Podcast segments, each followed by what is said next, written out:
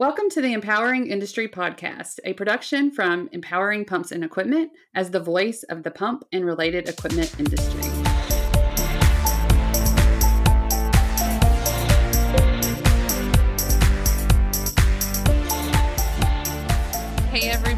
And welcome to the Empowering Industry Podcast. I'm your host, Charli Matthews. And like every week, I am super excited to bring you a new guest.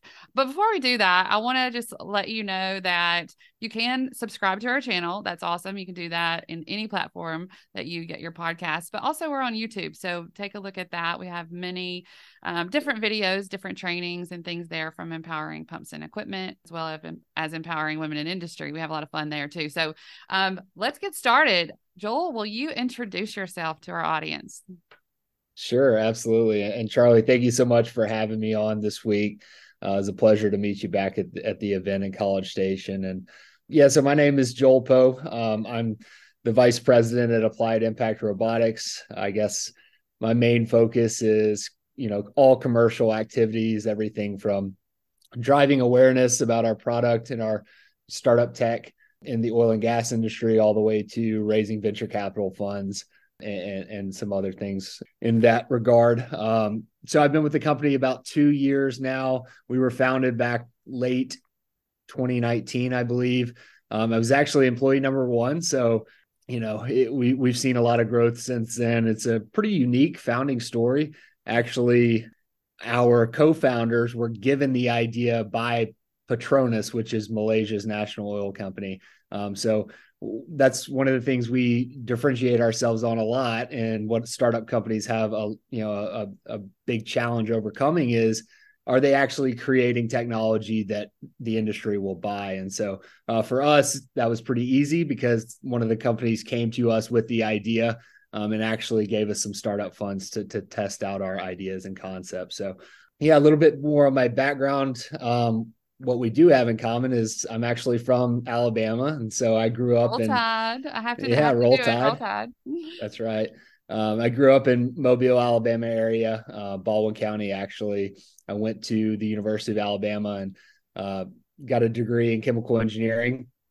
So I'm very familiar with the Tuscaloosa area. I love it. Haven't unfortunately I haven't had a chance to get back there enough uh, as I would like, but I it moved out to Texas. You, you know, it connects you with you know people. I mean, I think that's what I don't know that you knew us from Alabama when we met, but that was a fun common thing um, at the the conference. So it's fun to to just have that association and kind of get it. And so um, I do think it's kind of interesting to go from chemical engineering into this robotics role. So I'm curious how that kind of happened.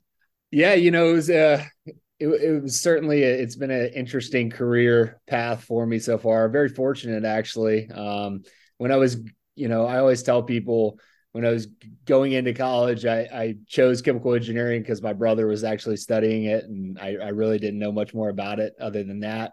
Um, I knew it paid pretty well, so all those things checked the box. And I got the engineering degree, uh, moved to Texas, knew I wanted to get in the oil and gas industry.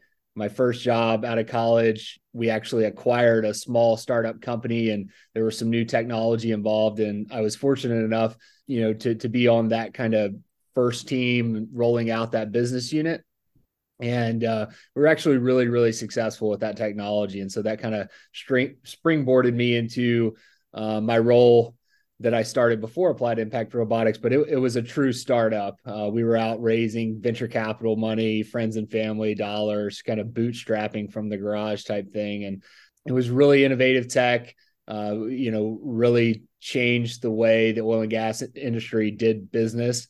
And we ended up selling out um, to a publicly traded company back in May of 2020, right when you know oil went negative and the pandemic hit, and it's unfortunate timing, but uh, it was great for the company and the people that were involved. So th- then, actually, I had a, a customer, a mutual customer at Kinder Morgan. He introduced me to uh, Fred Briggs and Jade Garrett, who are the co-founders of Applied Impact Robotics, and they were kind of you know they come from the the drone and robotics background um, they're actually based right outside of washington d.c but they they didn't really have a background in oil and gas uh, so they were they were talking with earl uh, who's our mutual connection and he knew I was kind of trying to get back into a startup role.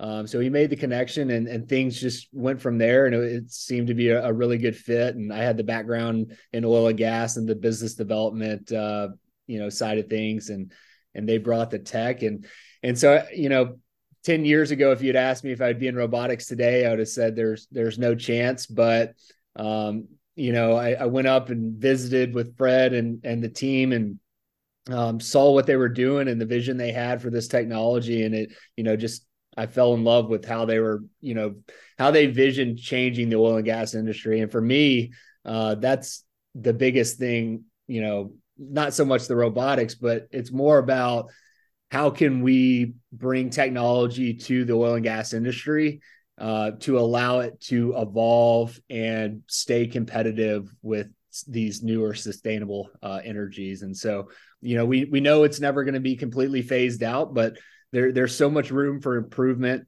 Uh, for so many years, oil and gas was you know the only game in town, and and now it's seeing that you know there are alternative energy sources that are are being pushed, um, and some are more successful than others. But it just goes to show you, you know, it's it's so important uh, for the industry to have innovation and and things like robotic platforms you know to continue to provide you know advantages and keep it fossil fuels as a competitive energy source yeah, there, there's so much there. I think, I mean, one, you have that kind of entrepreneurial spirit, that innovation in you, kind of just listening to your story, um, that business sense, if you will, um, is kind of there, whether you, you kind of put that together with engineering background or not, um, it's definitely helpful in the space that you're in. And so um, I just love that. I love that how you got into this, but I'm, I am curious, uh, you know, have you seen, um, you know, going in and talking robotics with people, has it helped companies uh, be more, you know,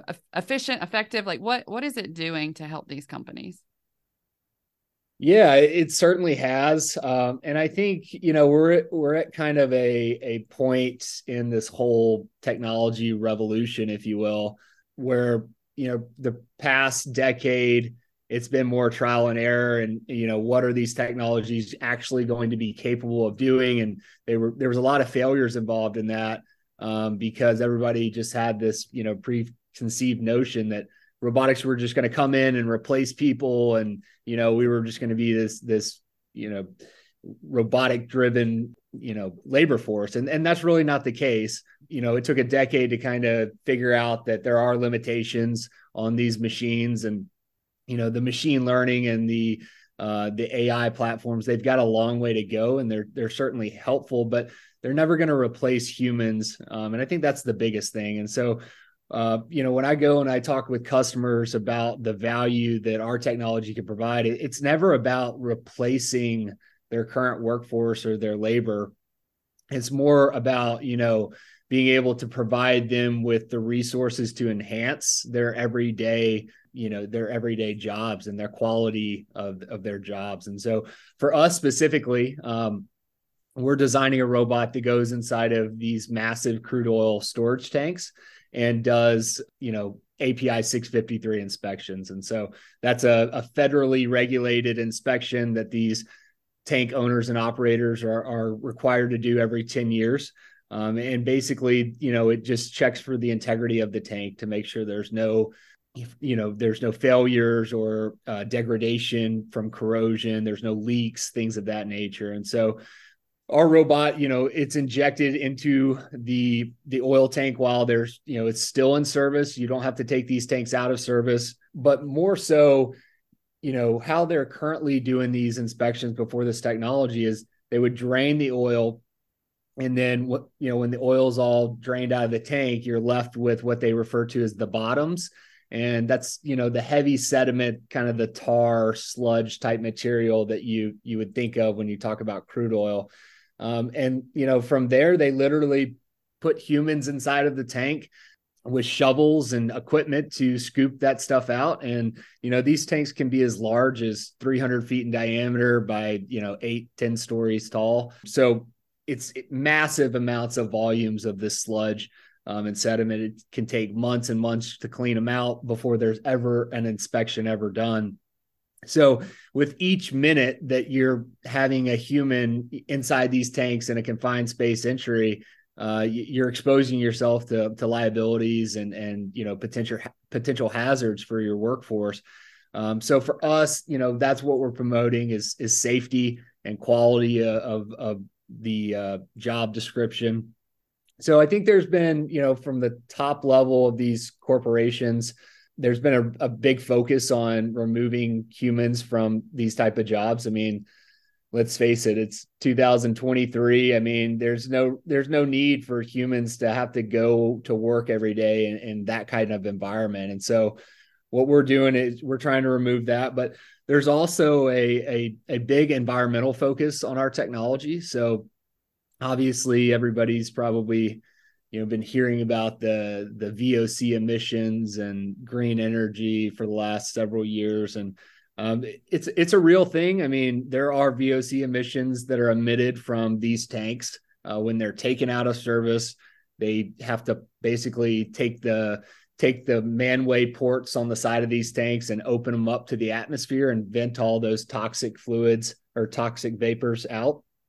Um, and, and, those are recordable emissions. And so, uh, one of the things that you do remove, in, in addition to uh, the confined space entry, is the VOC emissions um, because you're you're not having to open this tank up to the atmosphere. You basically just you know you're able to open it for a few minutes, put the robot in, and then close it back up. And so, uh, while there's still some emissions that are are, are recordable there, um, it's not months and months and months of uh, exposure there. So that's a that's certainly you know along with safety one of the big things these companies are focused on is environmental uh, performance. And then also you know usually the, these conversations they begin with safety and environmental but they always end with business economics and you know where are my savings at? How much are you going to charge me? What you know how does this work? Because while safety and environmental are real things, there are obviously ways that they these companies cope with it right now. I mean, they they believe that there are processes and procedures in place where they can safely work inside of these tanks if they need to. They would rather not, but if they have to, they they will. And so there has to be a business case for them to obviously make the change. Um, but again, you know, by providing this technology, they're able to keep these tanks in service. And so they never have to take them out of service. They don't have to pay for excess storage. You know, there, there's no lost opportunity from downtime. And so that those add up very quickly. Um, and and there's technologies out there that have already proven these mm-hmm. uh, to, to be true. Not necessarily in the crude oil market, but there are similar technologies that do, say, water tank inspections or diesel fuel tank inspections, things like that. Um, so we know it's real. We, have you know recently signed um, memorandums of understanding with BP and also a co- collaborative project contract with uh, with Chevron as of last week. So we're really happy to announce that. But um, you know, so I guess where I was going with that is you know the companies like that they recognize that these savings are real uh, these benefits of this type of technology are real and so um, we're really happy to and and excited to see where that takes us. Yeah, well, I can absolutely see the benefits. I mean, just uh, like you said, the safety, the human aspect, and being able to spend your time doing something else for one um, in a safer environment. Yeah, why why would we do that? I remember, you know, when we talk uh, robots, uh, if you will, uh, like moving equipment, right? Like that used to be somebody's job that had to move this motor or whatever, this heavy piece of equipment why not have a robot do that? And then they can spend their time doing something else and it's not wear and tear on your body so you're able to work longer and and in more comfort.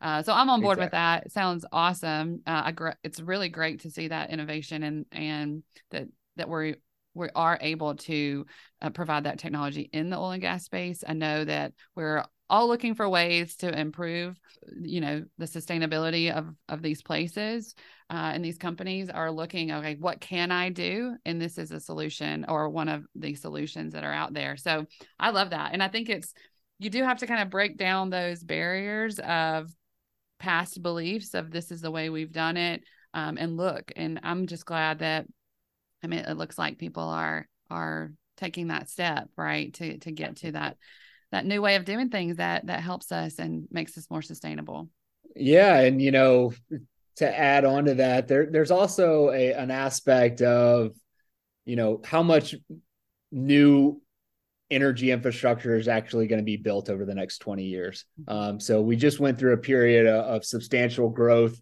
uh, this, this last, you know, six, eight years where you saw all kinds of new terminals being built, new ports, um, new gas processing facilities, things of that nature, all, all kinds of uh, well production in our, our major basins. But we've kind of hit a period of, of where it's not so much growth, but it's strategic assets, right? And, and you see companies like Shell selling off uh, major assets because they're not part of, of the strategic vision they have. And so, uh, one of the big things that they're concentrating on is well, how can they keep those strategic assets um, in service, and how can they, you know, how can they manage them better and and keep their, you know, the health of those assets ongoing? And so, when you're able to use things like um, you know AI and robotic platforms to collect this data more often um, where you know previously you would have it's it's only a data point every 10 years right but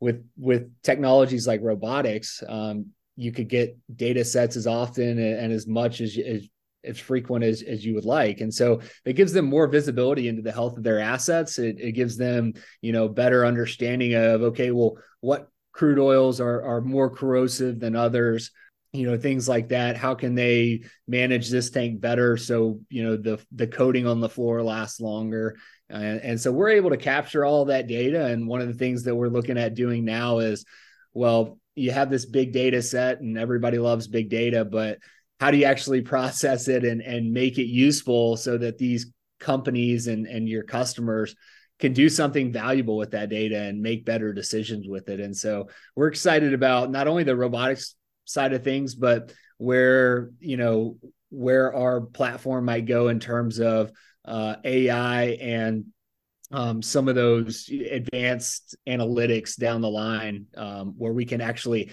implement some of that data and and help guide decision making with uh, with their assets. So yeah, I remember that being a big um, big topic at the conference. It's I mean, first, how do we get the data, but then what do we do with it, and how do we right. uh, keep it safe as well? All of those things, or uh, the industry is talking about it, which is wonderful. And I think that when you have been in the industry and then you get into um, and kind of working with other businesses and and share then that's where the innovations happen. But you do have to have the background and understanding so that for you specifically having that background in oil and gas being an engineer but also business savvy and and out there talking with people all of those are, are just leading up to being able to do your job and, and create better. So i think uh, it's wonderful again like to have met you and to to know that y'all are out there doing this but um, is there anything else that you know you had in mind that you wanted to leave our audience with? You know uh no, nothing in particular. Um i think you know one of the biggest things for me is just trying to to get really our message out and and not only ours but every other startup technology that's out there trying to to improve the the health and well-being uh, of the labor force in whatever industry you might be serving but also you know help those industries stay competitive. Uh, you know the oil and gas industry especially here in texas where i'm currently based um, you know i think it provided $24 billion in tax revenue to the state and 650,000 jobs to, to the, to the state of Texas last year. And so it's, it's a, it's a huge economical, you know, machine and all, all kinds of industries are in, in the relative locations. But I think just, you know, for innovators to, to be able to try to, to, to innovate and, and produce new technology to keep those industries uh, competitive and and you know looking at long-term goals is, is so important um, because successful industries over time uh, they they you know it breeds complacency. And then you know you end up where the oil and gas industry was the last 20 years where they really haven't done anything different and they're catching all this heat for um, not improving environmental things and not you know complying with safety and things like that. And so it's just so important for for entrepreneurs and uh, innovators to to continue driving uh, the growth in technology and it's it's really gonna you know put the United States and, and even the the companies on a global platform in a better space. Yeah. And I, I, think just on, you made me think about this while you're talking, just being able to kind of push that envelope, right? Not get complacent. Like, um, I, we're always of teaching people social media and digital technology. And I just hope, you know, that it doesn't take a decade, right? That we have these tools that if we just open our minds and work together and collaborate, we'll be able to, to move that faster for some of these companies, which is awesome. Um, yeah. So, so if y'all haven't noticed, uh, I'm a big fan, um, not just because, you know, you're from Alabama, but um, I, I did tell you, I kind of scoped out your um, LinkedIn uh, River Keepers, which is this uh, organization here uh, where we kind of clean up uh, around the, the water here, which it kind of touched me. I told you, like, I just like to, I like anything that is you know related to Alabama, but we are doing a lot of work in the water side in Alabama too. So that was kind of neat. But I wouldn't let you go. That's just one fun fact that I know about you, uh, without asking you kind of these little rapid fire questions. So okay. if you're ready, um, I do want to ask you what your favorite book is my favorite book um, i actually just read one this last couple of weeks. Is called zero to ipo um, and it has to be one of, of my favorites that i've read so far. Uh, it's a fantastic you know book and and really lays out all all of the framework. If you're gonna you're out there starting a company it covers everything from you know the inception of the idea to, to picking your co-founders to helping you establish a pitch deck and raise money and your first employee to your your, your last employee and ultimately uh, if you decide to ipo so if you're a, an entrepreneur or, or uh, you know a startup founder out there and you haven't read it uh, read zero to ipo it'll really give you some good insight Awesome. So, as a startup company, I will definitely do that. Yeah. Uh, what about music? Do you have a favorite song or band that you like? Yeah, actually, uh, Creedence Clearwater, uh, Green River is is probably one of my favorite songs of all time, and that that takes me way back. Uh, I remember my older brother listening to that, taking me to school when I was younger, and so it's a great band and and certainly one of my top favorites. Love it. Uh, okay, so best advice that you've ever received? Ooh, that's a good one. Um, probably, you know, sh- just show up. There's there's so many things that you know people don't do just because they don't show up, right? And they're they're scared about you know whether they have some anxiety about public speaking or you know they might get it wrong or they don't have the all the answers. But if you just show up and you put yourself in a position, uh, you know, even if you do fail, you can learn from it and, and be better prepared the next time. But if you never show up, um, you, will never, you know, gain those experiences or or have an opportunity to to knock it out of the park. So. So, so I feel like you answered kind of both questions in that, but I am going to pose it anyway. For people, I guess young people coming in to the industry, what advice would you give them? Into the oil and gas industry specifically? I mean, you can go with that if you want to branch it out. I mean, I, I was going to ask, you know, do you see your robots going outside of the oil and gas industry? Because there's a lot of other tanks or whatever. But yeah, just coming into industry itself. Yeah, I, I would say coming into industry itself, um, be open minded. Uh, you know, I, I had I've had a very fortunate career so far and, and, got to do a lot of cool stuff and travel the world. But um, you know, I never thought, like I was saying earlier, I'd be in the robotics industry, having a chemical engineering background in the oil and gas. But if you just stay open minded and and really follow, you know, your passion. And so my passion for keeping the oil and gas industry competitive and bringing new technologies to industry led me down this road in robotics. And um, I've learned a lot and met a lot of really interesting and, and fascinating people. Uh, way smarter than I'll ever, you know, you could even dream to be uh, but in this robotic space. And so if you're coming into industry uh, and you're brand new out of college, there's not a better time in, in your career to look at small companies and startups and new technologies. It's it's so much easier when you're younger than than as you grow and you look for more sustainability. But in terms of you know our, our company looking outside of the oil and gas industry, I would say there's certainly a you know a, a very long, long, long outlook uh, where we've talked about what potential applications would be.